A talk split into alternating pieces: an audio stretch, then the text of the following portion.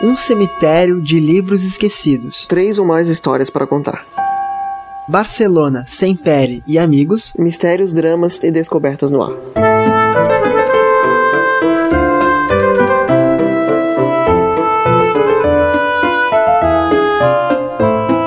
Sejam todos muito bem-vindos ao LivroCast vinte e seis. Meu nome é Marcelo Zaniolo e eu vou garantir que esse livro nunca desapareça. Eu sou Daniel Cavalcanti e bem-vindo ao Cemitério de Livros Esquecidos. Eu sou a Marcele Zucchi e a letra da canção é o que pensamos entender, mas o que faz com que acreditemos ou não é a melodia. Oh. Oh. Eu sou o Diego Locou e A Sombra do Vento eu só vim em São Paulo. Cara, peraí. A Sombra do Vento eu só vim em São Paulo. Isso. Eu entendi. Eu não entendi, cara. Cara, o ar é tão poluído lá que faz sombra o vento, né, cara?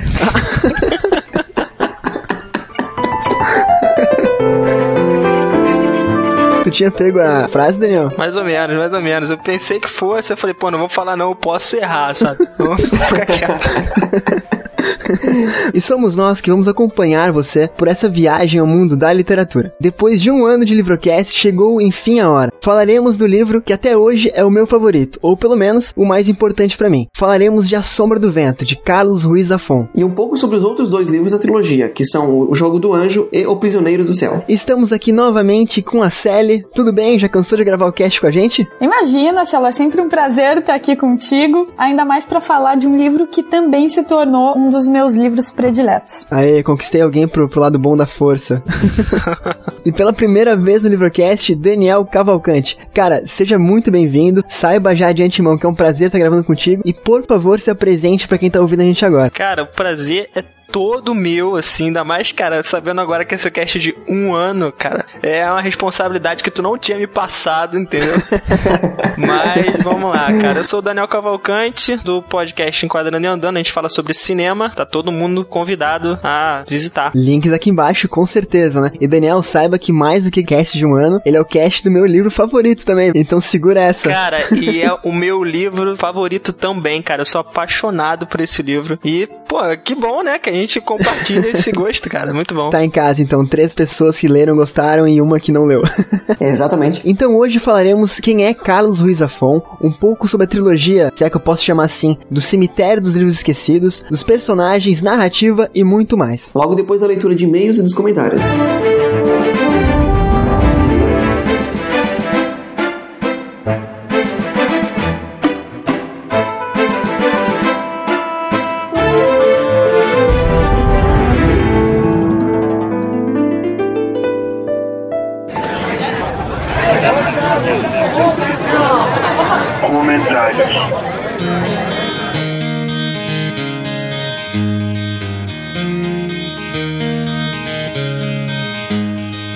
Antes de passar para a parte de leitura de comentários diretamente, Diego, eu queria fazer um, um pequeno aviso para os nossos ouvintes desatentos. É, para quem não sabe, o LivroCast completou um ano de vida, um ano de podosfera, digamos assim, e a gente lançou semana passada, na sexta-feira passada, um cast de aniversário. Então quem não ouviu ou quem não quis ouvir e não entendeu a proposta do cast, né, dá um play lá, baixa o episódio, que é um cast onde eu e Diego fazemos algumas, digamos, revelações sobre os bastidores do LivroCast. Acho que é bem interessante para quem gosta da gente, é bem interessante pra quem acompanha a gente há bastante tempo, né? E não deixa de ser um cast divertido. Pra conhecer um pouco mais sobre o LivroCast e sobre as pessoas que estão por trás dele, né? Porque geralmente a gente fala muito dos livros, mas não fala sobre nós. Então tá aí um pouquinho de conteúdo sobre os participantes do, do LivroCast. Os apresentadores, né? É, e quem sabe o ano que vem a gente conta um pouquinho mais.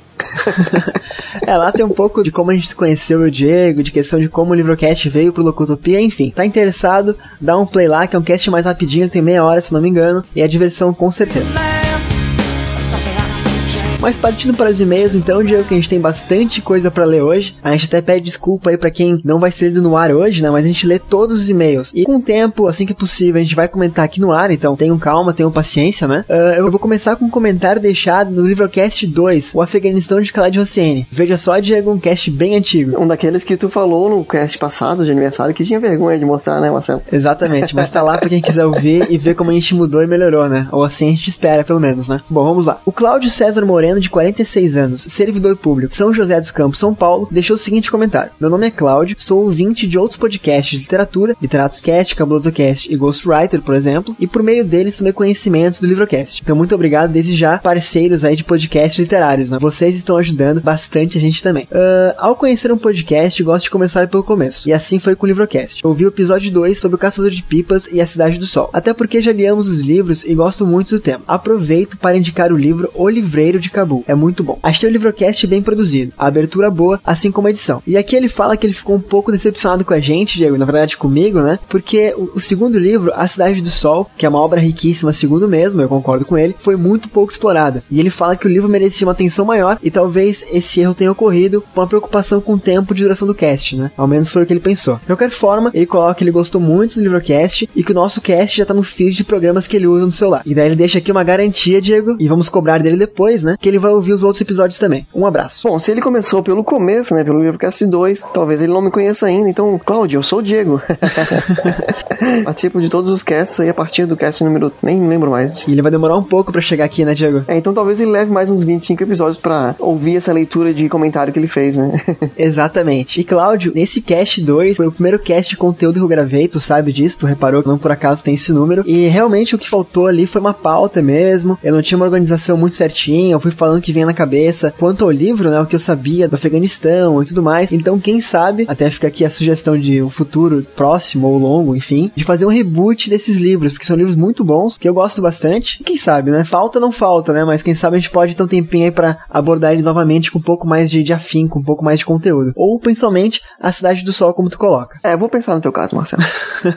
Tá certo. Bom, e o próximo comentário é da Geisa Castro de Souza, vinte e seis anos, diagramadora, indica o livro Noite na Taverna, obra de Álvares de Azevedo. Comentário deixado no LivroCast vinte e três, O Alquimista. Não tinha lido Paulo Coelho devido à quantidade de críticas negativas, mas também, ao ouvir o Nerdcast sobre Paulo Coelho, quebrei um pouco do preconceito. Comecei por este livro e me vi apaixonada pela história, apesar de ser curta. É rica em tantas nuances e entrelinhas, que creio eu, acaba tendo diferentes interpretações e revelações dependendo de sua experiência de vida. Para mim, é um livro que fala das coisas simples, que acabamos esquecendo no meio da nossa caminhada de vida. A felicidade é a maior riqueza que alguém pode carregar e está nas coisas mais simples, mas acabamos confundindo com ouro. Coitado daquele que só achou esse tipo de riqueza. O que me lembra esse ditado: Some people are so poor, all they have is money. Ou em tradução livre, né? Algumas pessoas são muito pobres, tudo que elas têm é dinheiro. É como se fosse só o que elas têm é dinheiro, né? É, isso mesmo, isso mesmo, tem razão, Diego. Teu inglês é melhor que o meu.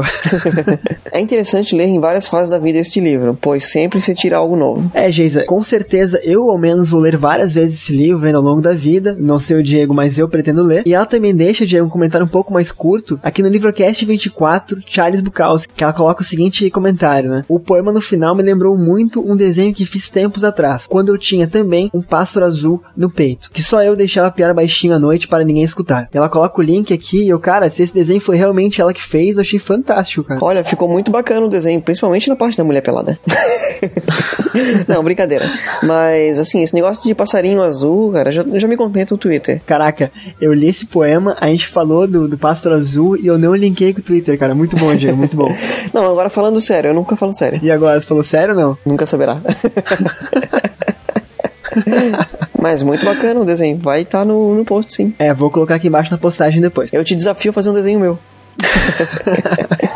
Vai que assim a gente inaugura a arte dos ouvintes, né, Diego? É, a gente podia fazer uma, uma sessão de desenho de capa. Fica a sugestão pra quem é desenhista e quer participar. Até porque quando o nosso livro estiver pronto, a gente vai precisar de alguém pra fazer as ilustrações da capa, né? Então a gente vai escolhendo os melhores ilustradores aí. Mas tem tempo pra isso também, né, cara? Vai demorar. Ah, eu pretendo terminar esse ano, então... Ah, eu também pretendia, mas já vi que também em março, eu mal comecei ainda, cara. vamos, vamos que vamos. Outro ouvinte que deixou e-mail é o Rafael Rodrigues. Ele fala o seguinte: Oi Marcelo, oi Diego. Olha, finalmente um que deu oi pra mim. É sempre oi Marcelo, oi Marcelo, tá ficando deprimido já. É, não foi excluído, viu? Ele conhece a gente, mas vamos lá.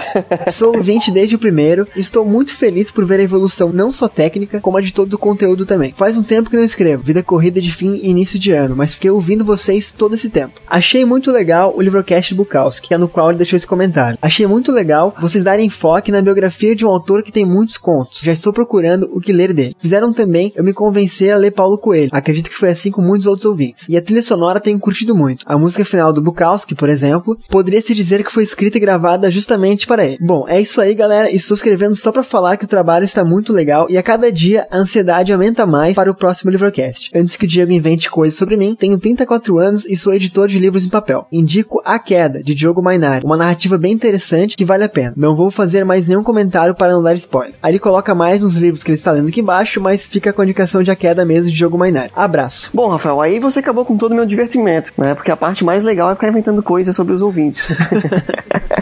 Mas que bom que você deixou aí. Lembrando que a gente sempre pede para deixar nome, idade, cidade, estado e a profissão de quem tá ouvindo, né? E se possível, deixar uma, uma dica de um livro também. E falando da dica do livro, é, eu queria saber se esse livro, A Queda, é o mesmo que originou o filme A Queda. Cara, pelo autor eu acho que não, Diego, mas não custa dar uma olhada, né? Tem o um filme da Queda também, né? Que fala sobre a queda do, do Hitler, né? Na Segunda Guerra Mundial, que é muito bacana. Mas aí eu já deixo lá pra, pro pessoal do Enquadrando comentar. Me convidem. É isso aí, Enquadrando e Andando, filmes agora com vocês. Pra quem não sabe, Enquadrando e Andando é o podcast do Daniel, que participa desse cast de hoje, e sempre que se fala de livros lá, eles jogam pra gente. Então, sempre falando de filme aqui, ou que der a entender, ou surgir algum filme no, no, no papo, né, vamos jogar pra eles também. Quero nem saber. Vou devolver na mesma moeda, né, cara? Não, quem sabe a gente faz uma disputa de peteca qualquer dia. Que se faz e que se paga, não quero nem saber.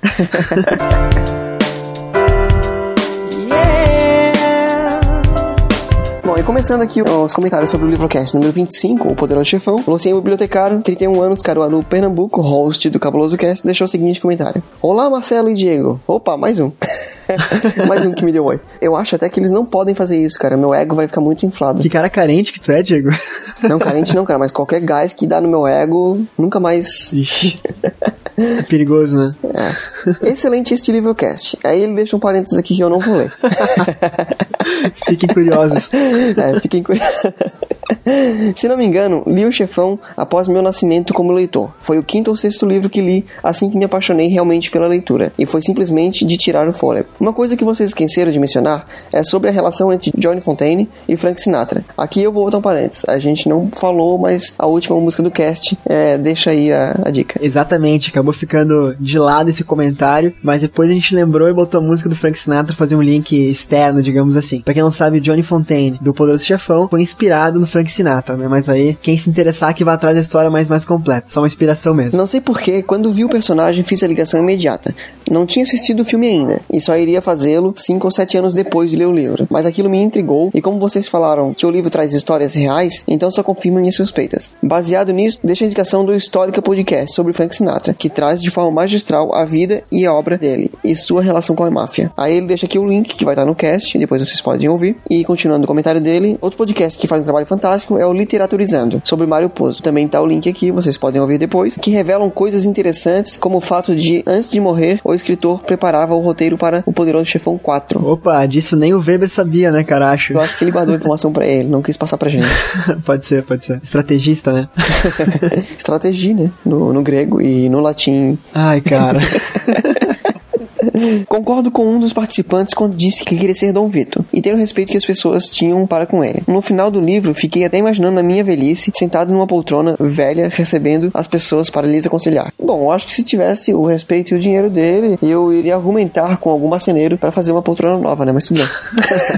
Pra ficar velho, né? Poltrona velha pra quê, né? Eu tá quero nova. Continuando aqui, sem mais interrupções, prometo. O filme para mim foi tão espetacular quanto o livro e, portanto, concordo com o participante fanático Weber quando diz que um completa o outro. Marcelo, que edição, hein? Que trilha fantástica. E sobre as vírgulas sonoras, não há nada de errado com elas, apenas o uso repetitivo. Parabéns pelo excelente episódio, que vem os próximos. Só um parênteses aqui, eu queria deixar bem claro que a edição do último cast foi bem fácil, porque a trilha do Poderoso Chefão é muito boa, então esse mérito não é meu, né? É de quem fez a trilha. Então, que bom que tu gostou, Lucien. Que bom que tu concorda com a gente que o livro é muito bom. E eu não vi o filme ainda, mas estou curioso para vê-lo. Eu acho que tu vai dormir, Marcelo, mas aí já fica pro cast anterior. É comentário repetido. Mas então, beleza. Continuando aqui no cast vinte e cinco, né? O Simão deixa o seguinte comentário: olá pessoal, mais uma vez apareci por aqui para deixar um comentário sobre mais um excelente cast. Vocês leram um e-mail meu no episódio sobre o Hobbit, e sendo um fã de obra de Tolkien, não podia ter ficado mais feliz. Bem, sobre O Poderoso Chefão, coincidentemente terminei de ler este livro há algumas semanas. Até concordo que uma época de Transformers, Vingadores e outras pérolas, o filme pode parecer lento. Pérolas entre aspas, tá? Acho que ele foi um pouco irônico aqui. Mas, no meu ponto de vista, este livro e esse filme são para serem apreciados, não simplesmente passados na pressa. É o tipo de obra que não requer grandes efeitos especiais, porque o fato principal é psicológico, do comportamento de cada um dos personagens em cada uma das suas ações, que acontecem a partir daí. Ah, terminar com Sinatra foi absolutamente apropriado. Por sinal, a biografia dele é uma ótima dica de leitura para aqueles que, porventura, não entenderam a correlação. Então fica a sugestão do Simão para complementar o que o Lucien falou, além dos casts que estão aqui embaixo na postagem. Parabéns também pela escolha dos livros que vocês têm feito. Falar de mil novecentos e oitenta e quatro, Kafka e Bukowski é difícil não cair nas explicações rasas, no estilo Wikipédia, cheio de lugares comuns, e na minha opinião, vocês fazem um excelente trabalho, principalmente com mil novecentos e oitenta e quatro, que é a leitura obrigatória para todas as pessoas que querem começar a deixar de ser gado para ser indivíduos pensantes. Grande abraço. Bom, o Simão, é mais conhecido como Fantasma Atrapalhão, tem doze anos e mora em... deixa eu ver onde é que ele mora. Ele mora num castelo abandonado. Tá certo. Por favor, cara, na próxima vez colocar a idade, indicar o livro, dizer onde tu é, né, e tudo mais, pra, pra ficar mais legal esse bate-papo. E cara, do fundo do coração, que bom que tu gostou e obrigado por ter comentado de novo com a gente. Volte sempre e sempre dê a sua crítica e seu feedback. Próximo comentário é do Bruno Lombardi. Esse foi meu primeiro livrocast e tenho que dizer, que episódio. Gostei bastante de como vocês falaram do Poderoso Chefão, tanto do filme quanto do livro. Foi bem tranquilo de ouvir. Meu primeiro contato com a obra foi o filme, um dos meus favoritos, mas quando li o livro pela primeira vez, tive que dar o braço a torcer e reconhecer que o filme poderia ser melhor. Concordo contigo. A dinâmica do livro é sensacional e não dá vontade de parar de ler. Li a história enquanto ia para o trabalho e várias vezes cheguei à estação de trem que deveria descer e sentava num banquinho para terminar pelo menos o capítulo que estava. Sei muito bem como é isso, de ficar querendo ler um pouco mais, demorando um pouco mais para chegar no trabalho. É muito bom realmente esse livro. Foi o único livro do Puzo que li até hoje, mas depois de ouvir o cast, me deu vontade de procurar outras obras dele. Sobre o podcast, sou editor e co-host de um podcast, o Milkshake Sem Gelo, que vai estar também na postagem depois se você quiser ouvir. E tenho que dar minha opinião numa coisa, o conteúdo de vocês é excelente, mas vocês poderiam investir na melhora do áudio, que para mim deixa um pouco a desejar. Mas como disse, é só minha opinião. É, e a opinião dele não vale nada mesmo, né? Não faz isso, Diego. Não, tô brincando, é assim, é porque eu tenho que fazer uma piada sempre, cara, desculpa. É, é o mal necessário de ter minha presença no cast. Vou continuar ouvindo o LivroCast, inclusive vou baixar episódios anteriores, parabéns. Bom, Bruno, se você vai baixar os episódios anteriores, não preciso nem dizer que a edição do cast vem melhorando e que os anteriores devem estar um pouquinho pior do que essa, né? Então, seria um comentário repetido se você deixá-lo de novo. E sim, a gente pensa em investir mais na qualidade do áudio, só que isso demanda também é, investimentos que hoje a gente não tem como fazer. Então, espero que com o tempo a gente consiga alcançar melhor qualidade. E tem outra coisa também, Diego e Bruno, cara, que a gente tem muito convidado aqui Aqui, e que às vezes, eu não sei se conhece a gente, né, eu, Marcelo e Diego, que estamos sempre por aqui, mas às vezes o pior áudio nem é nosso, às vezes é de alguém que não tá acostumado a gravar, é de alguém que é convidado pra participar de um cast só, né, então fica complicado até a gente fazer um investimento pra eu e o Diego usufruirmos disso, né, e o outro convidado ficar com uma voz muito ruim, então de repente passa por esse crivo também, né, do, dos convidados que vêm aqui pra agregar conteúdo. É, ou às vezes também dá pau no programa de gravar, aí tu fica só com a gravação do Skype, então esse tipo de coisa acontece, né, então... Ossos do ofício, né. Acontece. E pra acabar a leitura de comentários, que tá bem grande, né? Temos aqui um e-mail deixado pelo Filideu desde Itália para vinte. Um comentário rápido, uma curiosidade, Diego. Eu não sei se tu ouve outros podcasts literários, cara. Eu tenho ouvido o CabulosoCast, como sempre, o LiteratusCast, né? E esse Filideu, Filideu, enfim, ele comenta nos podcasts também e ninguém, cara, sabe como falar o nome dele. Então abre aqui uma, uma proposta de que ele escreva pra todo mundo como se pronuncia o nome dele, que o pessoal fica bem... Que mande um áudio, né? É, que mande um áudio que o pessoal fica bem feliz. Sério, sério, Filideu, não manda. O primeiro que descobrir, tu manda um prêmio. É uma proposta interessante também. Lembrando que a gente tentou duas vezes já, cara. Então... A gente já falou Felideu e já falou Felideu, né? É, mas no Cabuloso Cast leram o nome dele como italiano, como japonês, enfim. Mas então o Felideu colocou o seguinte comentário pra gente. Sobre o livro O Poderoso Chefão, não tenho lá muita vontade de ler, já que o filme me dá sono. Quem sabe eu perco o preconceito um dia? Mas para agregar um pouquinho ao cast, concordo que o Mario Puzo tenha sido considerado louco quando jovem por querer seguir carreira de escritor. Hoje acontece a mesma coisa. Falei para um amigo meu, sobre o profissional de mídias sociais e ele respondeu: isso é coisa de vagabundo. Episódio empático com conteúdo. Sigo escutando, até mais. Então, Diego, um cara que concorda contigo aí que o filme dá sono, mas eu digo pra ti, cara, pra ti, Filideu, que esse livro é muito bom. Eu acho que é um dos melhores livros, inclusive, que eu li recentemente. Questão de psicológico, personagens muito densos, muito, muito complexos, né? De repente, se tu gosta de leitura assim, com, com máfia, de estratégia, vale muito a pena tu dar uma lida. Fica, fica a sugestão, né? Bom, Marcelo, e pra quem ainda não sabe, a gente tem a loja do Locotopia. Pode acessar tanto pelo site, tem um link no menu, ou digitando no seu browser, loja ponto locotopia ponto com ponto br. A gente tem várias canecas lá, tem do Locotopia, tem do LivroCast. Então, se você quiser dar uma apreciada melhor no seu café ou no seu cappuccino, compre uma caneca nossa e escute o podcast. E sejamos sinceros, né? São produtos bons, produtos bonitos, de qualidade. E comprando caneca ou comprando os links da Saraiva que a gente disponibiliza, vocês ajudam a gente a melhorar som, a melhorar edição, a, enfim, a comprar coisas melhores e até ofertar pra vocês promoções e tudo mais, né? Então, vamos ajudar a gente que a gente ajuda vocês. É, nos ajude a ajudar vocês. Entre em contato através do e-mail livrocast arroba locotopia ponto com ponto br. Lembrando que Locotopia é com a letra K, né? Deixa lá seu comentário, seu feedback ou comenta na postagem aqui do Locotopia. Caso você esteja nos ouvindo no site, né, diretamente do browser, no Twitter, nos siga no arroba livrocast e no arroba locotopia e curta também a nossa fanpage, né, facebook ponto com barra livrocast e barra locotopia. Links todos abaixo aqui na postagem. E vamos agora então para o Livrocast vinte e seis, A Sombra do Vento.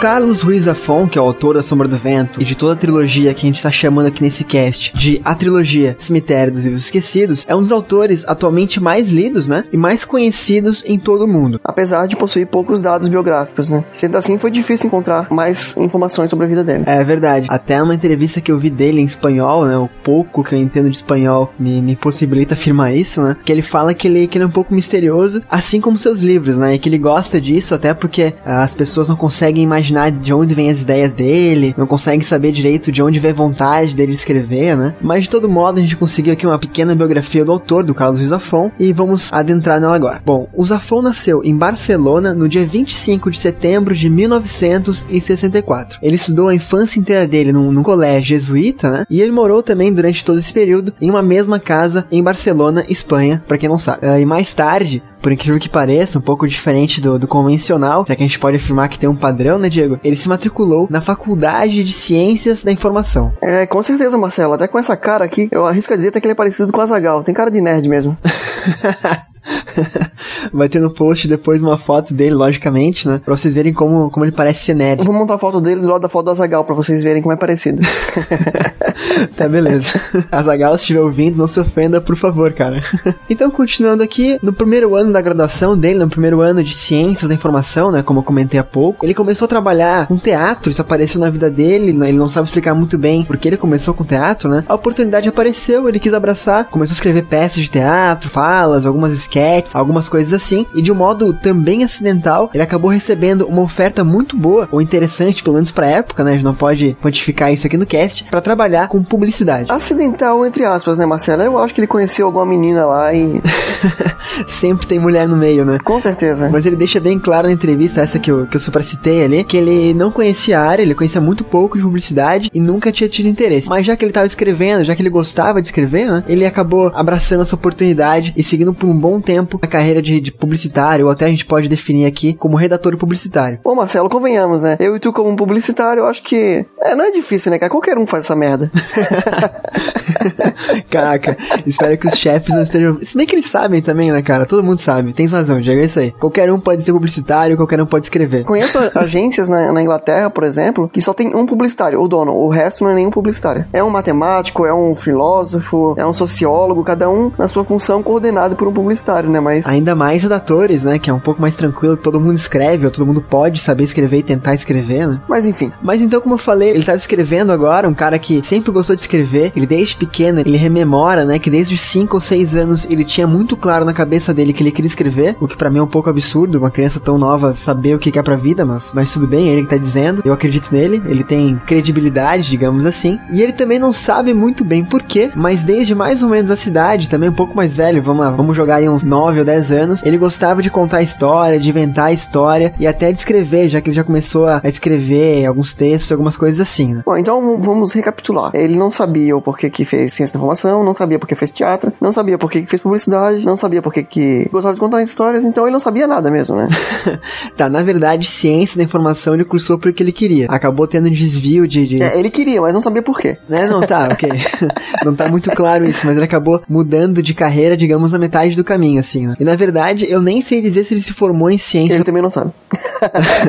Esse apreço que ele tem pela literatura, né, Diego, quem tá ouvindo a gente agora, ele diz que talvez seja por causa do pai dele, que lia muito e sempre tratou de motivar ele a ler, né, e tudo mais. Mas enfim, não tem uma referência muito certa, assim, sabe? Não tem um... Por exemplo, ele não sonhou que ele queria isso, ele não, não apareceu uma oportunidade de ganhar dinheiro com isso, ele queria porque ele queria, e como o Diego falou, porque ele não sabia nada direito, né? Bom, cara, eu tava pensando agora, tá aí. É o que eu vou fazer na minha vida. Biografias comentadas. Será que dá dinheiro? Olha, não sei, mas vai me dar um monte de incomodação. Tu que edita, cara, não quero nem saber.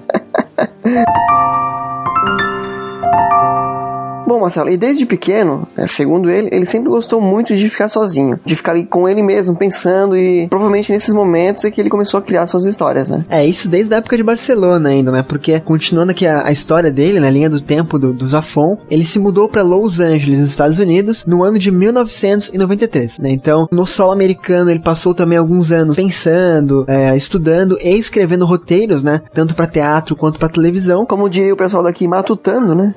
Exatamente. Enquanto ele criava, enquanto ele, enfim, desenvolvia a sua carreira como escritor, né? E é importante demais falar que ele é dramaturgo, né, Diego? Então, se não leu o livro, mas essa habilidade dele em criar histórias, em prender a atenção, de conseguir, digamos assim, prolongar o clímax, sabe, da sua obra, é muito evidente nos livros dele, é muito evidente na Sombra do Vento, Jogo do Anjo e O Prisioneiro do Céu, que a gente comenta aqui uns mais, outros menos no cast de hoje, né? Porque com certeza essa habilidade de escrever textos longos, de peças de teatro que demoram bastante tempo, ou até novelas e roteiros de televisão que são maiores ainda, por meses às vezes, né? Tem relação com a sua obra e com o seu texto. Bom, essa é uma informação muito importante pra mim que não leu o livro, né? Exatamente. E no mesmo ano de mil novecentos e noventa e três, enquanto ele vivia em Los Angeles, ele ganhou o prêmio de literatura com seu primeiro romance, O Príncipe da Neva. É livro esse que ele vendeu mais de cento e cinquenta mil cópias, né, na Espanha, e foi traduzido também para vários idiomas. Inclusive, para quem se interessar pelo autor, né, esse livro é o mais recente publicado em português, ao menos até onde eu sei. Foi lançado, se não me engano, nesse mês ainda, nas livrarias de todo o Brasil, mas, mas enfim. Depois disso, ele publicou outros quatro romances, sendo que os três primeiros, assim como O Príncipe da Neva, foram para um público mais jovem, né, que são os livros Palácio da Meia-Noite, As Luzes de Setembro e Marina, e esse quarto livro dele foi A Maior Sensação, que é o tema do cast de hoje, o livro que mais falaremos hoje, A Sombra do Vento, que foi publicado em cerca de quarenta e cinco países e que ganhou prêmios aí ao redor de todo o mundo. Bom, e depois disso, em dois mil e oito, ele lançou O Jogo do Anjo, que teve mais de um milhão de exemplares vendidos já na Espanha, e atualmente seu romance mais recente é O Prisioneiro do Céu, que é a continuação do livro A Sombra do Vento, né, que a gente vai falar hoje. Exatamente, é, só pra deixar bem claro, né, nossa posição aqui, O Jogo do Anjo vendeu tanto e O Prisioneiro do Céu vende tanto, até pelo vácuo deixado pra Sombra do Vento, né, é um livro muito marcante, como a gente fala mais pra frente, mas geralmente quem lê um livro dele quer ler outro, quer ler outro, quer ler outro, então um vai puxando o outro, assim, sabe? Então, de repente, por isso que as vendas são tão expressivas assim, né? E se fosse um mês atrás, Marcelo, esse negócio de um puxa o outro, um puxa o outro, eu ia dizer que isso parecia com um trenzinho, mas não é. Época de carnaval, né? Um trenzinho no carnaval, exatamente. Tá certo, tá certo. E uma coisa que o Diego comentou aqui, só pra ficar bem claro, O Prisioneiro do Céu é o livro mais recente dele, o livro mais recente que ele escreveu, né? E O Príncipe da Névoa é o livro mais recente dele lançado em português. Então, uma pequena distinção aí, só pra ficar bem claro. Como a gente pode ver, esses números colocam Ruiz Zafón como o mais bem-sucedido escritor contemporâneo espanhol, com seus livros traduzidos para mais de cinquenta idiomas e prêmios em cinco continentes, né? É, algo bem expressivo aí, sem dúvida nenhuma, né? E atualmente ele mora em Los Angeles ainda, desde noventa e três, onde ele escreve, além de livros e romances, roteiros para cinema, colabora com jornais e cuida de sua família. E só para trazer mais um dado interessante para discussão aqui, né? O A Sombra do Vento já ultrapassou a marca de seis milhões e meio de exemplares vendidos em todo o mundo, sendo que o lançamento do livro foi no ano de dois mil e um, novamente frisando o tamanho e o sucesso desse autor, né?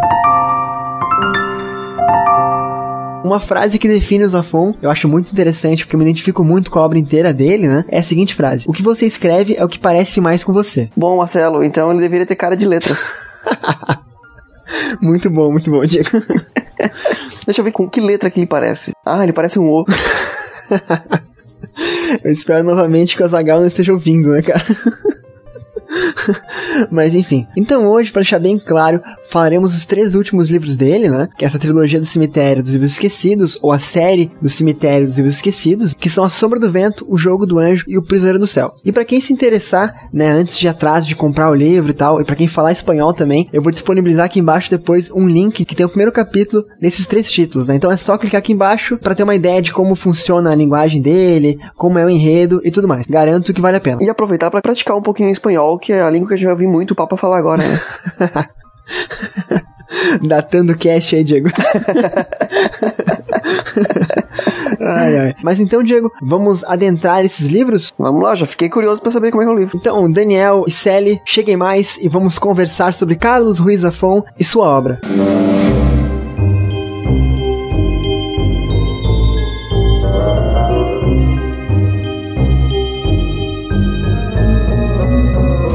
Estamos aqui com Daniel, Diego e Sally, e a primeira coisa que eu queria falar, até pra deixar, me deixar livre dessa pressão, desse peso, é que eu tô com medo de não satisfazer as minhas próprias expectativas. Como a gente falou no início ali, esse é o cast que eu mais quero gravar, então eu posso não conseguir transformar em palavras o que eu sinto pelo livro e tudo mais. Enfim, me ajudem a fazer um cast decente, por favor. Marcelo, se tu fosse um cara muito exigente, tu não tinha me chamado pra gravar esse cast, né? Então... Cara, mas tu tem que estar sempre aqui, velho. Tá, enfim, é, a pergunta que eu faço pra vocês é como vocês conheceram esse livro. Posso começar? Pode, por favor. Então... Quando eu conheci meu namorado, eu queria saber tudo sobre ele, sobre as coisas que ele gostava e tal, porque na arte da guerra a gente aprende que tem que conhecer bem, enfim, o... O inimigo? Isso, o inimigo. Como assim? É, vejam bem, vejam bem, a relação aqui é de inimigo, tá? E pra quem não sabe, eu sou o namorado dela.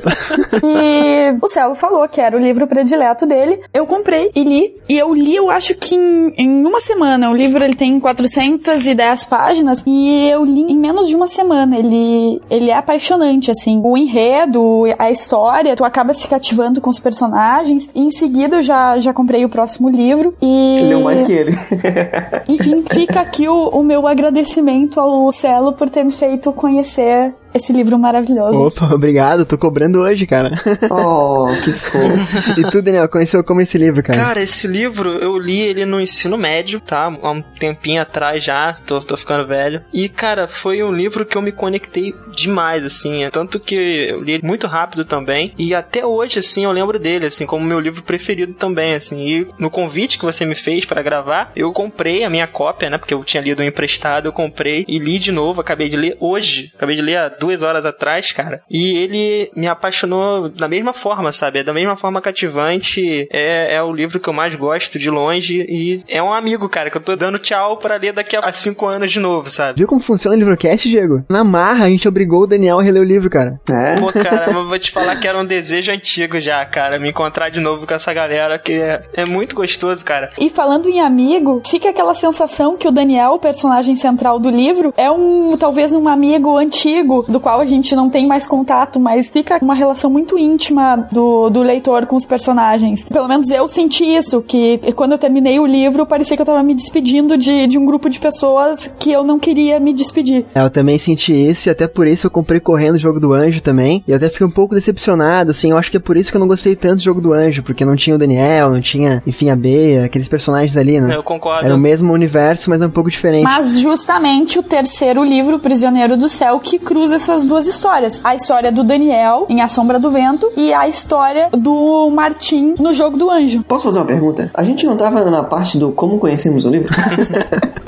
Não, eu tô esperando pra falar a minha parte, pô. Ah, tá, falta eu, né? É. Eu conheci esse livro, cara, eu fui na livraria, fazia muito tempo que eu não lia, passei na frente da livraria, resolvi entrar, e até como, eu posso até adiantar um pouco a parte do livro aqui, é como se o livro tivesse mais me escolhido, assim, sabe? Eu bati o olho, cara, eu quero ler, comprei, e cara, eu li muito rápido o livro, assim. E eu compartilho com vocês essa situação de acabar o livro e querer mais, sabe? Cara, eu tô conhecendo o livro agora, vocês estão falando sobre ele, e até o final do cast eu digo se vou ler ou não. Muito bom, muito bom. Vamos te convencer, tenho certeza disso que vamos te convencer. E tu citou uma parte que eu tinha até separado aqui pra eu ler, né, um trechinho, que é justamente isso, né, parece que existem livros que você não escolhe, né, eles te escolhem. E, cara, a minha identificação, cara, com esse livro é muito grande, assim, eu, eu tenho aquela sensação que eu tenho que guardar essa obra e apresentar pro meu filho, assim como dos pais sem pera apresentou pro Daniel o Cemitério dos Livros Esquecidos, sabe? É, eu compartilho contigo, até por isso minha frase de abertura foi: eu vou garantir que esse livro nunca desapareça, cara. Mas segura a frase, cara, que eu sei qual frase tu vai ler. Assim, eu acabei de ler a sinopse e, pelo que eu entendi ali, o nome do livro é A Sombra do Vento e o menino lê um livro que é A Sombra do Vento. E sobre o que se trata esse livro? É sobre um livro? A Sombra do Vento? É um Inception dentro do Inception, isso?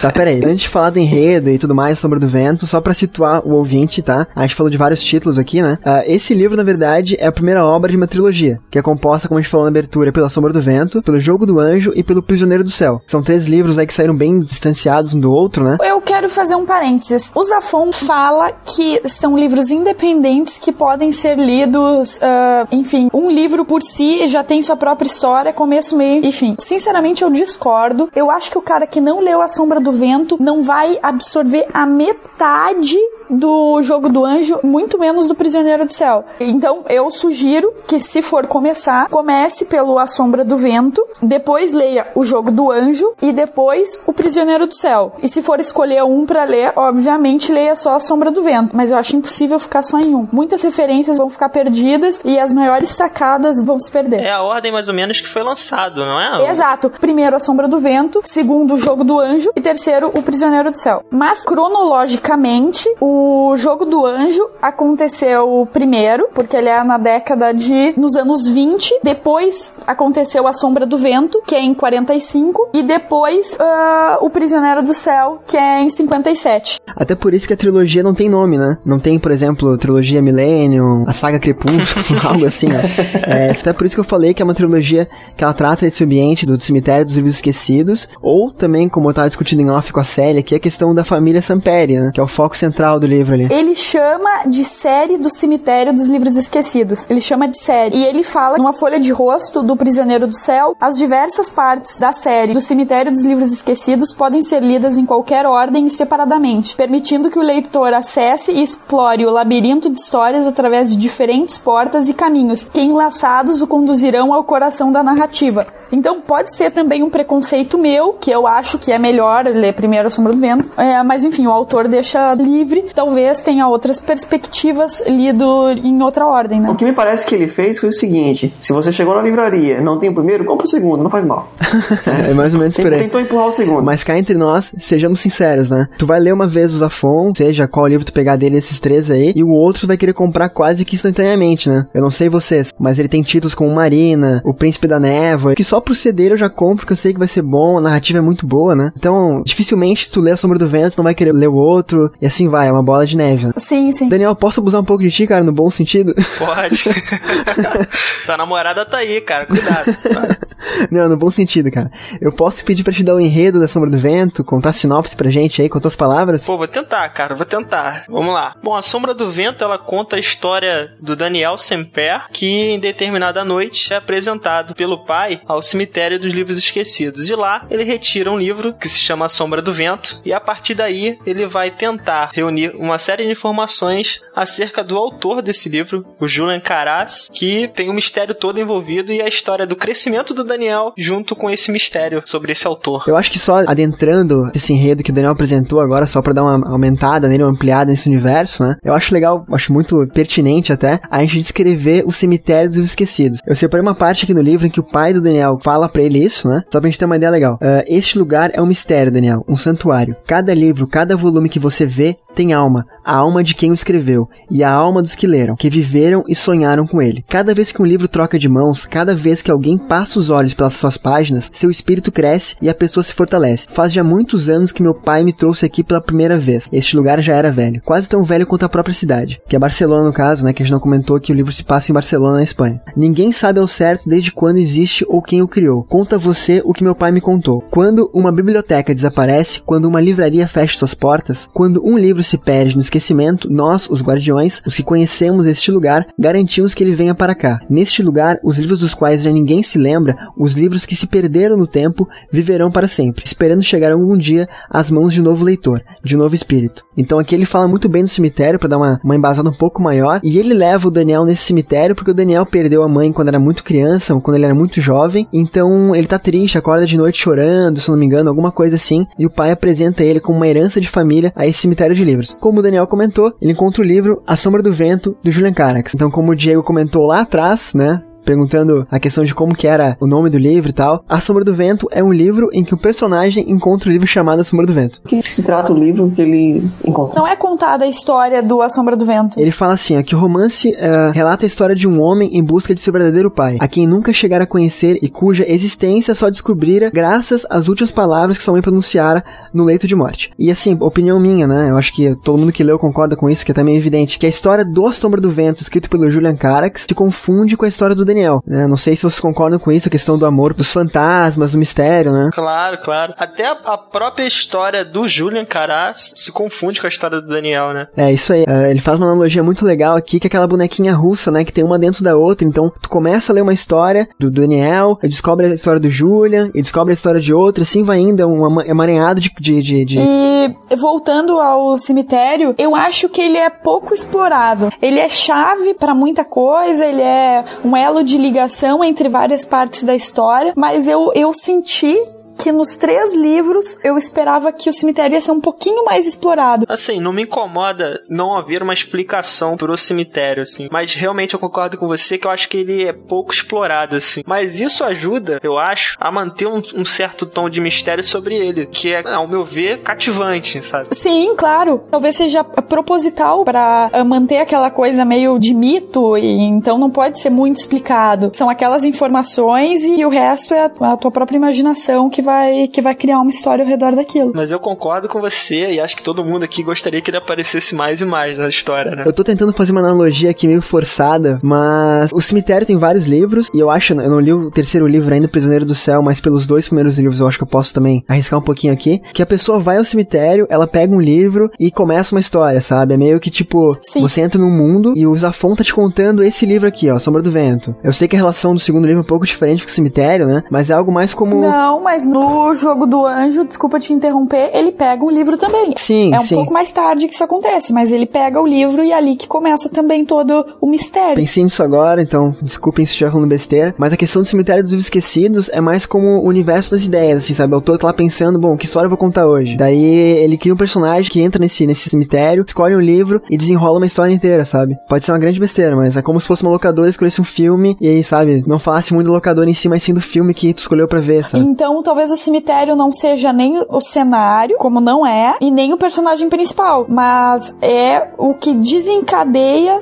toda, toda a trama. O cemitério é um, é um pretexto de história. Não, é como se fosse a magia do livro, entendeu? A magia tá no cemitério. É porque assim, cara, ele comenta na Sombra do Vento que o Daniel entra na livraria e o pai do Daniel fala pra ele, olha, cara, aqui tu vai escolher um livro, que é o rito de passagem. A primeira vez que tu vem aqui, tu escolhe um livro pra cuidar pra sempre. Um livro que tu vai é, cuidar, vai ler, vai guardar sempre, sabe? Quem escolhe o livro, na verdade, não é nem o Daniel, né? Não sei quem fala, seu pai do Daniel, enfim, que o livro escolheu o Daniel, o livro escolhe as pessoas. Tu entra lá, tu se encanta por um livro e o livro meio que te puxa, assim, sabe? Então, aí começa a história. A gente não comentou aqui na parte do enredo, da sinopse, mas o que acontece é que o Daniel leva esse livro pra casa, ele lê muito rápido, ele gosta muito do livro e ele parte atrás de outros livros do mesmo autor. Então ele acaba, tipo, querendo descobrir mais e mais e mais, e aí que ele começa, que ele descobre o plot inicial da história. Então aí eu vi o terceiro ponto de Inception, né? Porque, tipo, tu comprou um livro... É, exatamente. Atrás, exatamente, foi cara, atrás de mais livros do mesmo autor, e num livro dele fala sobre isso, então... Eu tava relendo esse livro pro cast, né? E a minha conclusão foi que eu podia ser muito bem um Daniel, porque eu fui na livraria, peguei esse livro, e foi o primeiro livro, digamos, que eu peguei pra ler na fase mais adulta, mais jovem ali, que eu tinha mais discernimento, né? Eu queria mais Zafón, mais Zafón. Eu lembro que eu fui várias vezes na, na livraria perguntar se tinha coisa nova dele, né? Então foi muito, muito mesmo. Mas a questão é que ele vai atrás desse autor, e ele descobre, pra surpresa dele, que o único exemplar que existe desse autor tá na mão dele, porque todos os outros foram queimados, né? E aí começa uma história de mistério, suspense, enfim. Então, mudando um pouco o rumo da, da conversa pra evitar que a gente fale demais e acabe, enfim, entregando o ouro. Sobre a narrativa, uh, não sei se vocês notaram que tem uma diferença bem grande na Sombra do Vento pro Jogo do Anjo, que na Sombra do Vento, enquanto é mais uma historinha,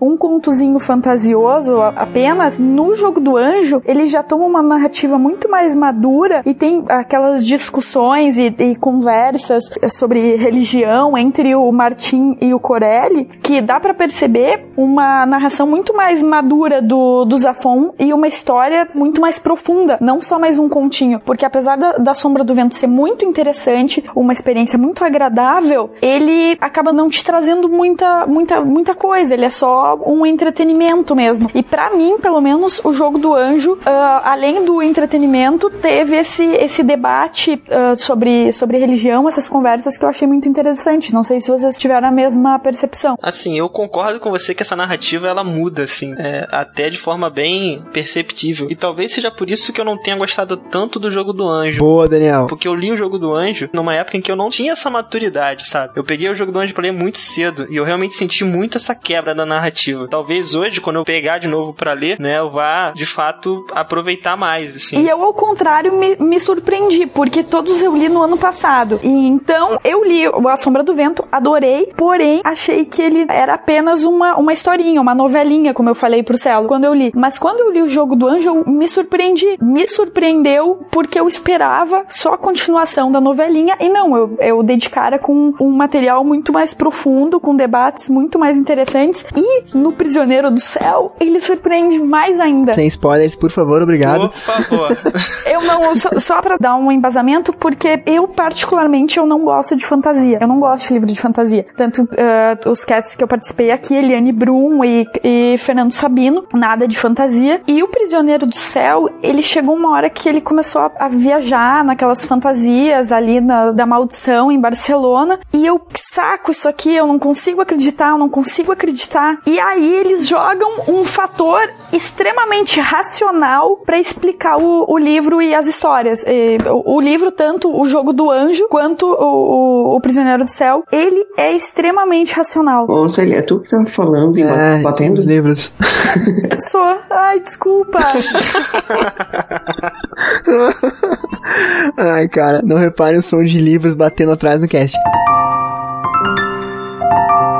Só pra retomar um ponto aqui, a questão da fantasia que tu menciona, só pra deixar bem claro, não envolve mago, não envolve Sim. magia, não envolve, enfim, pessoas com superpoderes, né? Envolve livros amaldiçoados. Sim, é, isso ok. É mais, digamos, por mais errada que seja a colocação, é uma fantasia mais real, assim. É uma fantasia fantasia. Tá, acho que vocês entenderam. É um conto, né? Isso, isso. Mas é aí que tá, aí no Prisioneiro do Céu, quando tu acha que ele vai partir pra uma fantasia muito que eu particularmente não compraria, ele joga um fator racional que fica espetacular. Leiam O Prisioneiro do Céu, depois de ler A Sombra do Vento e O Jogo do Anjo. Continuando aqui, só pra pegar um ponto que vocês colocaram, Pra ser bem sincero, eu não sabia que esse livro tinha continuação. Eu também não sabia, cara. Assim, eu li A Sombra do Vento e depois de muito tempo, assim, numa livraria eu esbarrei com o livro do, do Jogo do Anjo e bati a cara ali no, no nome do autor. Eu falei, cara, pô, é, é do mesmo autor. Talvez, cara, eu não tinha aquela vivência de internet que eu tinha hoje, sabe? Que tu lê um livro, você já entra na internet,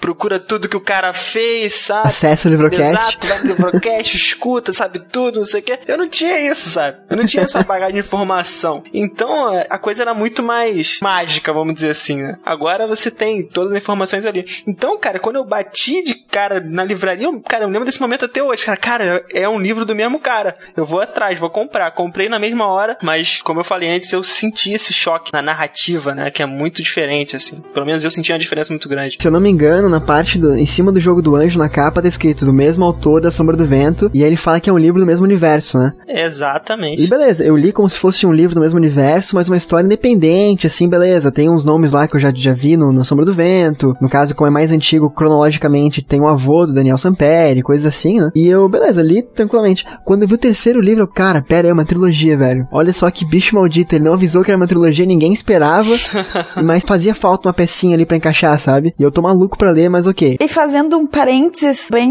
nada a ver com o que a gente tá falando, as capas dos livros, elas contam uma história por si. Já pararam pra ficar olhando pra capa? Eu tô com os três livros aqui. Batendo os três, né? E conhecendo, e conhecendo as histórias, cara, as capas, elas são muito significativas. Tu tem que ver a capa antes de, de ler o livro e depois de, de ler o livro, tu tem que olhar a capa de novo. Eu não sei a capa do último livro, mas essa do, da Sombra do Vento, cara, talvez por ser uma fotografia, né? Cara, é, ela é muito forte, assim. E ela já traduz, basicamente, que Barcelona é uma personagem do livro também, né, cara? E eu diria mais, Barcelona é a personagem principal da, da trilogia. Uou! Faz sentido, cara, boa colocação. Porque realmente, sendo sincero novamente, né, eu nunca tive muito gosto pela língua espanhola, assim, sabe? E eu li esse livro, cara, eu sou maluco pra conhecer Barcelona, eu sou maluco, completamente louco pra querer ir pra lá, sabe? Então, realmente, não que ele venda bem a cidade, mas ele cria muito bem a cidade, ele apresenta muito bem a cidade, mistério, é, fantasia, como a série colocou, né? E eu fiquei maluco. Você consegue sentir Barcelona, cara, é uma parada muito diferente, cara. Você consegue sentir, é, eu nunca tinha vivido isso lendo um livro. Lembrando que é uma Barcelona de outra época, né? Por exemplo, até no Jogo do Anjo, que eu compartilho contigo, Daniel, de não ter gostado tanto, assim, a Barcelona, por ser mais antiga, eu consegui ver a diferença da Barcelona do Jogo do Anjo e a Barcelona do, do, da Sombra do Vento, sabe? Dá pra balancear bem isso. E eu abri aleatoriamente A Sombra do Vento, só pra pegar um trecho, como ele descreve bem esse cenário, e eles falam, atravessamos a passo firme, caminhando sob as copas das árvores para nos proteger da chuva miúda, e talvez do encontro de nossos olhares. Então tu já tem todo um cenário, já tem as árvores, já tem o clima, já tem a, as ruas, e imagina, isso aqui foi aleatoriamente, eu abri em uma página qualquer e li uma linha qualquer. E não é aquela descrição maçante, sabe, aquele quilômetros de linhas e linhas, sabe, eu leio O Senhor dos Anéis, eu tenho aqui, sou fã também, mas cara, é um outro estilo e você consegue sentir, me desculpa fãs do Tolkien, tão bem ou melhor do que a Terra-média, sabe. Ele dá elementos e tu constrói a Barcelona na, na, na tua cabeça, é, é fantástico. Cara, e, e eu acabei o livro A Sombra do Vento, né, que foi o que mais me marcou, assim, e eu corri pra internet, e daí eu comecei a, a procurar, tipo, as locações da cidade, assim, sabe, colocar, tipo, a Rambla, número tal, é, referência que ele tinha, eu não sei aonde, de repente até procuro e acho pra colocar aqui na postagem do cast, que eu vi uma casa importante na história, tá, uma casa em que o Daniel passa na casa e tal, e é impressionante que uma casa, hoje em dia, tá, tá pintada, tá diferente do, do que imagina no contexto da história, né, mas, cara, visualmente é a casa, eu acho até que o autor, de repente, pegou aquela casa pra descrever a imagem, assim, sabe, é muito foda. Cara, eu nunca Nunca tinha pensado nisso, cara, de ver, cara, botar os endereços, cara. Que ideia sensacional, cara. Mas é sério, cara. E, e no Jogo do Anjo, a casa em que morava o personagem principal, o Martin, tu sente até o cheiro da casa. É fantástico. O livro que tu leu era do sebo ou era novo? O meu novo. Ah, tá, porque se a casa tinha cheiro de novo, podia ser um livro do sebo, né?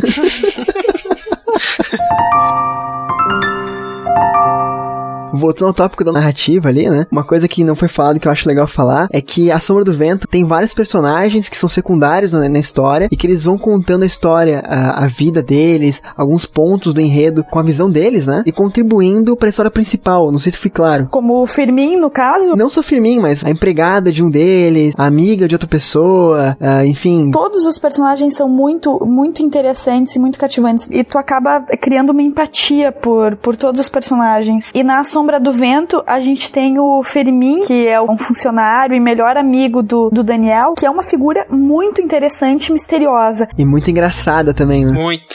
Isso. E quando eu terminei A Sombra do Vento, eu, poxa, que pena, por que, que não exploraram mais o, o, o Firmin? E no Prisioneiro do Céu... Cara, olha o spoiler, pelo amor de Deus. Não, no Prisioneiro do Céu, isso não é spoiler, tipo, é, é a primeira coisa que tu vai ver, é o Firmin contando a história. Pô, que legal. A história é contada pelo Firmin. No Prisioneiro do Céu. O Firmin, pra quem, né, não leu e tá interessado, ele é um amigo do Daniel, que é um, uma pessoa de rua, um cara de rua que dorme na rua e tal, e acaba tendo um grande peso nas histórias, né? Cara, tem uma parte muito engraçada no livro, é um, uma piadinha do Firmin. Não é piadinha, mas eu ri demais. No Prisioneiro do Céu, deixa eu contar que... Daniel, que, Daniel assim, tu deixa? Pode contar, pode contar. O pai do Daniel quer dar uma garibada, assim, na loja pra alavancar as vendas, né? E como é época de Natal... ele vai comprar um presépio. Só que quando ele vai comprar o presépio, o menino Jesus não tinha naquele presépio que ele ia comprar. E dele teve que comprar e de outro presépio, o menino Jesus de outro presépio, que era, tipo, uh, bem maior, dez vezes maior do que o presépio que ele tava comprando. Daí, quando ele foi montar, e o Firmin foi ajudar a montar, aí o Firmin pergunta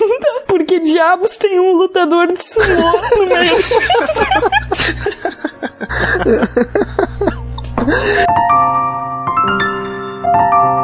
Mas só um outro tópico da narrativa de novo pra salientar esse ponto. Eu acho que o legal desse livro, acho que de repente até por isso eu gosto tanto dele, que ele, lógico, a gente já comentou que ele é uma fantasia, mas a escrita dele é muito legal. O Carlos Zafón escreve muito bem, ele conta muito bem uma história, e não é, por exemplo, aquelas sagas juvenis que é bem rapidinha, uma escrita bem lisa, bem superficial, sabe? O cara, ele sabe escrever, ele sabe colocar conteúdo, assim, tu pode ler, se tu é muito novo, enfim, não tem vocabulário, quer ler bem rapidão, tu vai ler, mas se tu quer parar e pensar em algumas frases que ele coloca, tu consegue, sabe? É muito legal. Pelo que eu vi, parece bem descritivo, assim, eu até fiquei pensando, tem os livros do, do, do Dan Brown que tem a versão ilustrada, com as fotos, mas seria interessante se tivessem é, esses livros já com as fotos dos locais. E... tem um mapa. Cara, tu me lembrou de uma coisa agora que até a série já sabe que eu já falei pra ela, mas o Daniel ficou surpreso com o fato de ir atrás das casas, das ruas, né? Claro, claro, e é excelente ideia. Cara, faça, cara. faça o seguinte, então, tu vai no site do Carlos Ruiz Zafón, inclusive é, eu tô usando essas músicas como trilha. Ele tem, cara, no site dele pra download gratuito, uh, as músicas do livro. Então tem, cara, tem umas doze, catorze músicas de cada livro, do Jogo do Anjo, do Prisioneiro do Céu, do A Sombra do Vento, nossa, que tem nome de personagens, de situações, sabe? Cara, é fantástico, velho. Caraca. Aí eu volto para a minha frase de abertura, que a letra da canção é o que pensamos entender, mas o que faz com que acreditemos ou não é a melodia. Enfim, ele coloca as trilhas lá pra gente ouvir, mas talvez falando de, de outro tipo de melodia, que é o ritmo que ele dá pra narrativa dele, talvez seja a coisa mais interessante nas obras dele. É a melodia que ele dá pros livros dele, o ritmo. Cara, eu invejo demais esse cara. Se eu escrevesse metade do que ele escreve, eu tava muito feliz. Nem com uma caneta do Vitor Hugo, cara, eu conseguiria escrever do jeito que ele escreve, cara. É, é assim, é sensacional, cara, é sensacional. Mas é um livro mais denso ou ele é mais fluido, assim? Fluido. É bem fluido. Cara, ele é bem escrito, como eu falei, assim, ele, ele tem frase de impacto, assim, digamos, sabe? Mas tu pode ler com,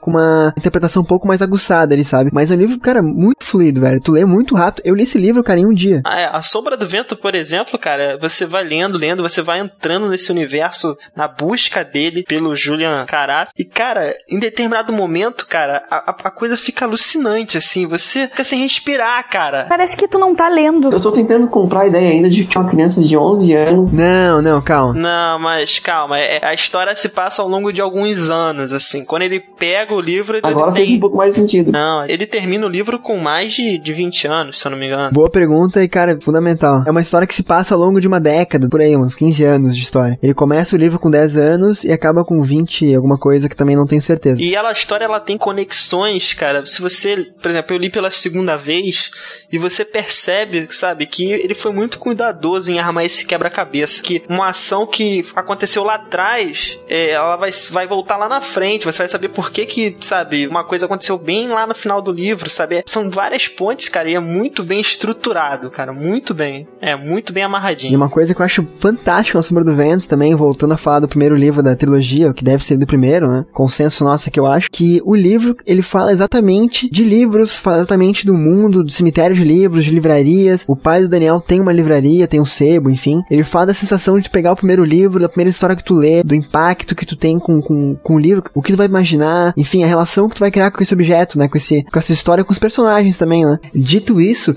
se tu quiser ler aquela frase que tu separou lá no início, Daniel, fica à vontade, cara. É, eu vou ler. Certa ocasião, ouvi um cliente habitual da livraria de meu pai comentar que poucas coisas marcam tanto um leitor como o primeiro livro que realmente abre o caminho ao seu coração. As primeiras imagens, o eco dessas palavras que pensamos ter deixados para trás, nos acompanham por toda a vida e esculpem um palácio em nossa memória ao qual mais cedo ou mais tarde, não importa os livros que leiamos, o mundo que descobrimos, o quanto aprendamos ou nos esqueçamos, iremos retornar. Para mim, essas páginas enfeitiçadas serão sempre as que encontrei entre os corredores do Cemitério dos Livros Esquecidos. Esse parágrafo, cara, é exatamente a sensação, assim, que esse livro me desperta. É impressionante. Assim. Parece que é a sensação que tu teve, né? Ao pegar esse livro e ler. E pelo personagem chamado Daniel, assim, a minha imersão é total, sabe? Então, é pra mim. Eu vou te contar que eu pensei em falar na, na frase de abertura lá que, ah, eu podia muito bem ser o Daniel. Daí ficar meio, meio ambíguo, tá ligado? Não. Eu queria puxar só então as conclusões finais de vocês, indicam, não indicam, mais algum comentário sobre narrativa, personagens, pontos fortes, fracos, afins, fiquem à vontade. Eu, eu tenho só minha última colocação, que falar desses três livros, ou a princípio da Sombra do Vento, eu tenho a impressão que sempre vai ter mais pra falar sobre isso, e que ele é um livro, ou esses três livros, são livros que eles têm alma própria e eles estão em movimento, sempre vai ter algo mais pra falar deles, então eu acho que é isso, que não acaba, não Não tem como em um cast só a gente falar sobre isso. Eu acho que teria muito mais pra se falar, enfim. É, na verdade, os ouvintes aqui não sabem, né? Mas a gente sempre continua conversando bastante depois do cast. E tem muito mais conteúdo, só que a gente não bota pra vocês. Fora o que é gravado no cast e cortado na edição, né? Mas, mas enfim. Por isso que quando acabar de gravar, eu vou desligar antes que a Sally me conte qualquer coisa. Cara, eu tô vendo a próxima vez que chamar o Daniel, cara, vai ser assim, ó. A Sally não vai participar, cara. Não, que isso, que Amor, isso. Tô brincando. Tá? Não fica brava. Mas, Daniel, então, tua contribuição final aí, cara, considerações finais? Assim, eu, sem sombra de dúvida, posso afirmar que A Sombra do Vento é o livro até o momento da minha vida, sabe? E esse livro conseguiu, cara, me emocionar de um jeito que nenhum outro livro conseguiu até hoje. O Fábio, por exemplo, que participa lá do, do podcast, do Enquadrando, eles conseguem externalizar isso de forma a chorar, né? O Fábio chora em quase todo o filme. Ele fala que chora, né? Exatamente. Eu sou um cara que eu não consigo chorar, mas aquele nó na garganta, sabe? É, é algo que às vezes acontece comigo. E A Sombra do Vento, cara, é o único livro que eu li que conseguiu fazer com que eu sentisse mais do que isso. Eu me emociono, como eu falei, eu dou adeus a uns amigos pra voltar a vê-los daqui a cinco, seis anos, quando eu pegar esse livro novo pra ler, porque eu vou fazer isso, sabe? Pra me conectar de novo com esses personagens. Eu indico, cara, aos quatro ventos, sabe? Pegue pra ler, vá atrás do resto, cara. E eu vou agora no site do Zafón pra ver essas imagens, ouvir essas músicas. Cara, por favor, leiam A Sombra do Vento e leiam as continuações, e eu, é o que eu vou fazer, é o que eu indico, por favor, cara, é, é necessário, cara, é necessário. E, e gostaria de fazer um pedido pra quem talvez está nos ouvindo e leu em outra ordem, pra dar o seu parecer. Boa, boa sugestão, boa sugestão. Mas só pegando o ponto que o Daniel falou ali, cara, esse livro é completamente quatro D, assim, cara. Tu vai ouvir as músicas e tu vai lembrar das, das cenas do livro, e vai rememorar algumas coisas, sabe? É muito bom, cara. É incrível que, tipo, as músicas, inclusive, te fazem relembrar as sensações que tu teve quando tu leu o livro, sabe? Uhum. Eu gosto tanto desse livro, cara, que eu não quero que ele vire filme, cara. Eu não quero que ele vire filme. Concordo contigo, cara. É a primeira vez que eu vou falar isso. Se virar filme, eu não vou ver, cara. Isso, cara. Pra você ver o quanto, o quanto eu quero, cara, que isso aqui fica na minha memória, sabe? Isso aqui é meu, sabe? É um sentimento de posse que eu não tenho com nenhum outro personagem, cara, sinceramente. E do jeito que a gente imaginou, né? Minha conclusão final aqui é, concordo com a série, concordo com, com o Daniel em gênero número, número, grau, degrau, enfim, temperatura, qualquer merda assim. Cara, esse livro é fantástico, tu tem que ler. Se você que tá ouvindo a gente agora nunca leu nenhum livro, né, acho difícil, mas, mas enfim, eu, eu acho que ia ser muito legal pra qualquer pessoa ter a sensação que eu tenho de pegar esse livro como primeiro livro, assim, uh, consciente, né, escolha consciente, porque o livro fala disso, A Sombra do Vento, mais especificamente, fala disso, da descoberta da literatura, da descoberta da relação com o livro, como eu já comentei antes, né, e é fantástico, cara, e é um livro que é quase um looping, cara, tu leu A Sombra do Vento, beleza, aí tu lê O Jogo do Anjo, cara, eu tenho que ler de novo A Sombra do Vento, sabe, pra entender melhor, assim, é um livro que complementa o outro de uma forma impressionante, assim, cara, e de repente, até por questão de eu ter lido é, mais passado de tempo, assim, eu me senti na obrigação de, de, eu até lembro que quando eu tava lendo O Jogo do Anjo, de voltar na Sombra do Vento procurar nas páginas alguma coisa, pô, é isso mesmo, não é, sabe, porque as histórias realmente se, se encaixam e é um quebra-cabeça fantástico, assim. Então, leiam A Sombra do Vento, vão atrás dos outros, comecem pela Sombra do Vento, que eu acho que a narrativa é, é digamos, mais convencional, né, lógico, depende do teu gosto, a série gosta mais do Jogo do Anjo, mas comece pela Sombra do Vento, que é o início mais certinho, assim. E, Diego, espero que a gente tenha te convencido, cara. Ver três pessoas completamente apaixonadas por uma, por uma história parece interessante, assim. Eu não conheço muito sobre a Espanha, talvez eu possa aprender mais sobre e me apaixonar também pela Barcelona, que é uma das personagens do, do livro, né, e qualquer um que vá comprar esse livro, seria interessante se comprasse no sebo e a, a edição mais usada. Mentira, eu quero que compre essa live aqui no link do post. É, mas seria interessante passar por essa experiência assim como o personagem passou, né? Então, Daniel, quer falar mais alguma coisa? Cara, eu queria te agradecer o convite mais uma vez, assim, cara, é um prazer. Vocês ganharam um ouvinte assíduo, cara, e é mesmo, assim, eu tô aqui hoje na condição de fã mais do que de ouvinte, cara. Parabéns pelo trabalho que vocês estão fazendo, assim, parabéns por esse um ano, que mais anos venham e que eu espero mais convites, por favor. Cara, Daniel, tá? Meu Deus do céu, pelo amor de Deus, né? Eu que te agradeço pela participação, cara. Tu veio correndo pra casa, tu pensando na rua pra chegar a tempo da gravação, né? Eu pensei mesmo. O cara no celular mandando, falando no Skype comigo, no Facebook, falou, eu tô chegando, eu tô chegando, caiu. E assim, aproveitando já o espaço que a gente tá falando disso, faça teu jabá, cara, fale mais Enquadrando e Andando, fique à vontade, que é um podcast que é obrigatório, assim, que, que eu acho que cinema é uma mídia que todo mundo consome, filme todo mundo vê, todo mundo curte, eu acho muito bom o cast de vocês, então abro espaço aqui pra te falar mais dele, cara. Assim, Enquadrando e Andando é um projeto meu, do Rodrigo, do Fábio, né, a gente tenta entender um pouco mais da, do mundo do cinema, assim, com uma visão de realmente de, de quem não é estudioso do assunto, né, a gente foi pesquisar por si só, então é um trabalho que requer muita pesquisa, assim, o formato nosso mudou durante um tempo, parece que agora a gente conseguiu acertar, assim, nosso formato e isso pra gente foi um grande ganho, assim, mas é um projeto que a gente gosta muito e que a gente convida todo mundo a embarcar nessa viagem com a gente, né, a gente tem três programas, tá, o Enquadrando normal, que a gente pega filmes pra enquadrar mesmo, tacar eles na parede e dar um parecer completo, seja da pós-produção e até mesmo nossos, nossos sentimentos quando a gente vê o filme, né, nas nossas interpretações. Tem um Clacast que é voltado para a história do cinema, então a gente vai contar a história de filmes que por si só contam a história do cinema. E tem o Pocket, que é para filmes que estão no cinema, filmes que estão em cartaz, que é mais, é menos carregado, né, ele é mais cômico, né, spoiler free. E é isso, cara, vocês estão convidados, por favor, vai ser um prazer receber qualquer ouvinte do LivroCast lá. E a gente, cara, fala do LivroCast toda vez. Falamos de um livro, ó. Tô ferrado, né, cara, pra ler tudo aquilo. Mas então, apareçam por lá, cara, links aqui embaixo na postagem. E mais uma vez, Daniel, prazerzão de ter por aqui, cara. Espero que a gente possa realmente gravar mais vezes. Por favor, por favor. Celi, muito obrigado por participar de novo com a gente aqui, pelo conteúdo que tu trouxe pra gente aqui pra discussão, viu? Imagina, tu sabe que é um prazer. Eu não faço parte da podosfera, como, como vocês chamam. Pra mim, eu tô aqui como uma mesa de bar conversando com, com amigos. É um, é um prazer mesmo estar aqui. Obrigada. Mas então era isso, espero que tenham gostado. Gostado, o cast de hoje fica por aqui. Tenham todos uma ótima semana e até o próximo LivroCast.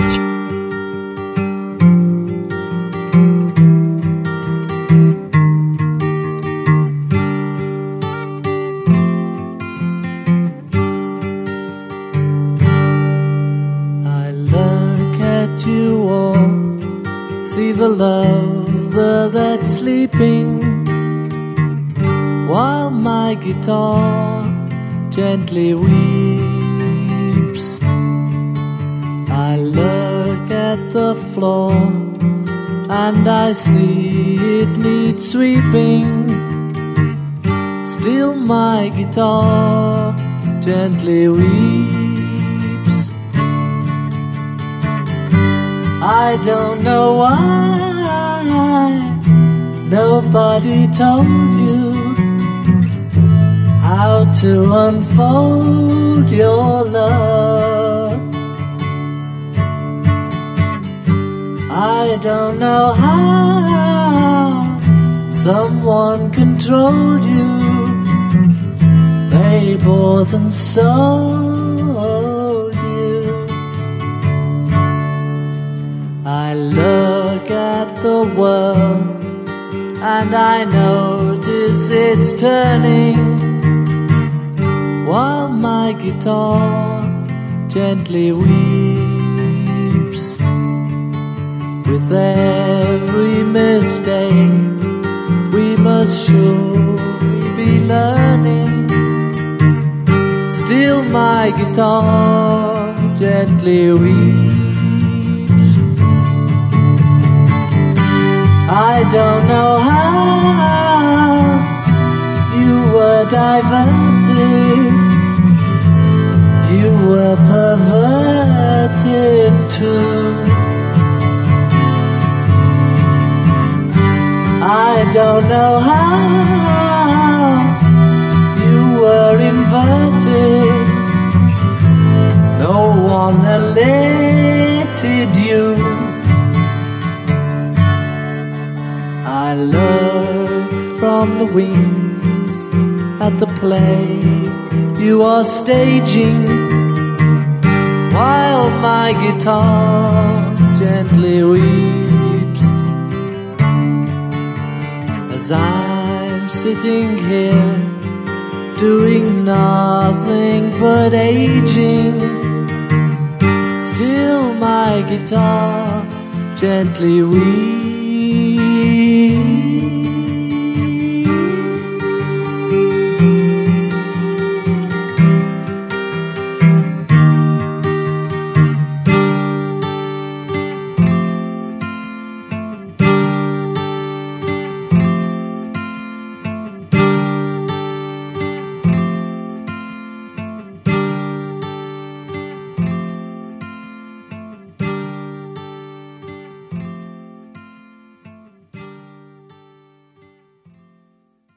Como a gente falou no início ali, é, esse é o cast que eu mais quero gravar, então eu posso não conseguir transformar em palavras o que eu sinto pelo livro e tudo mais, porque eu comecei a ler, eu voltei a ler na minha, minha adolescência. Go. Ali. Ai. Calma. Porque... Calma. Negócio em choque, hein? Gol! Ah, não tô assistindo o jogo, Ah, achei cara. Que fosse gol. Ai, cara. Tá, desculpa, desculpa. Cara, eu jurava que ela tava falando pra eu ser sucinto, sabe? Mas enfim. Tipo, vai logo, né? Gol, gol. Desculpa. Tá, eu vou parar, eu vou parar. Não, não é vai. Que eu tava. É... Desculpa, cara. O que eu tava falando? Não, tem três caras gravando um podcast sobre livro e a, e a Marcele tá vendo o jogo. É que ela tá na sala, tadinha, cara. Eu tô no quarto dela aqui. Mas vamos lá então, deixa eu continuar.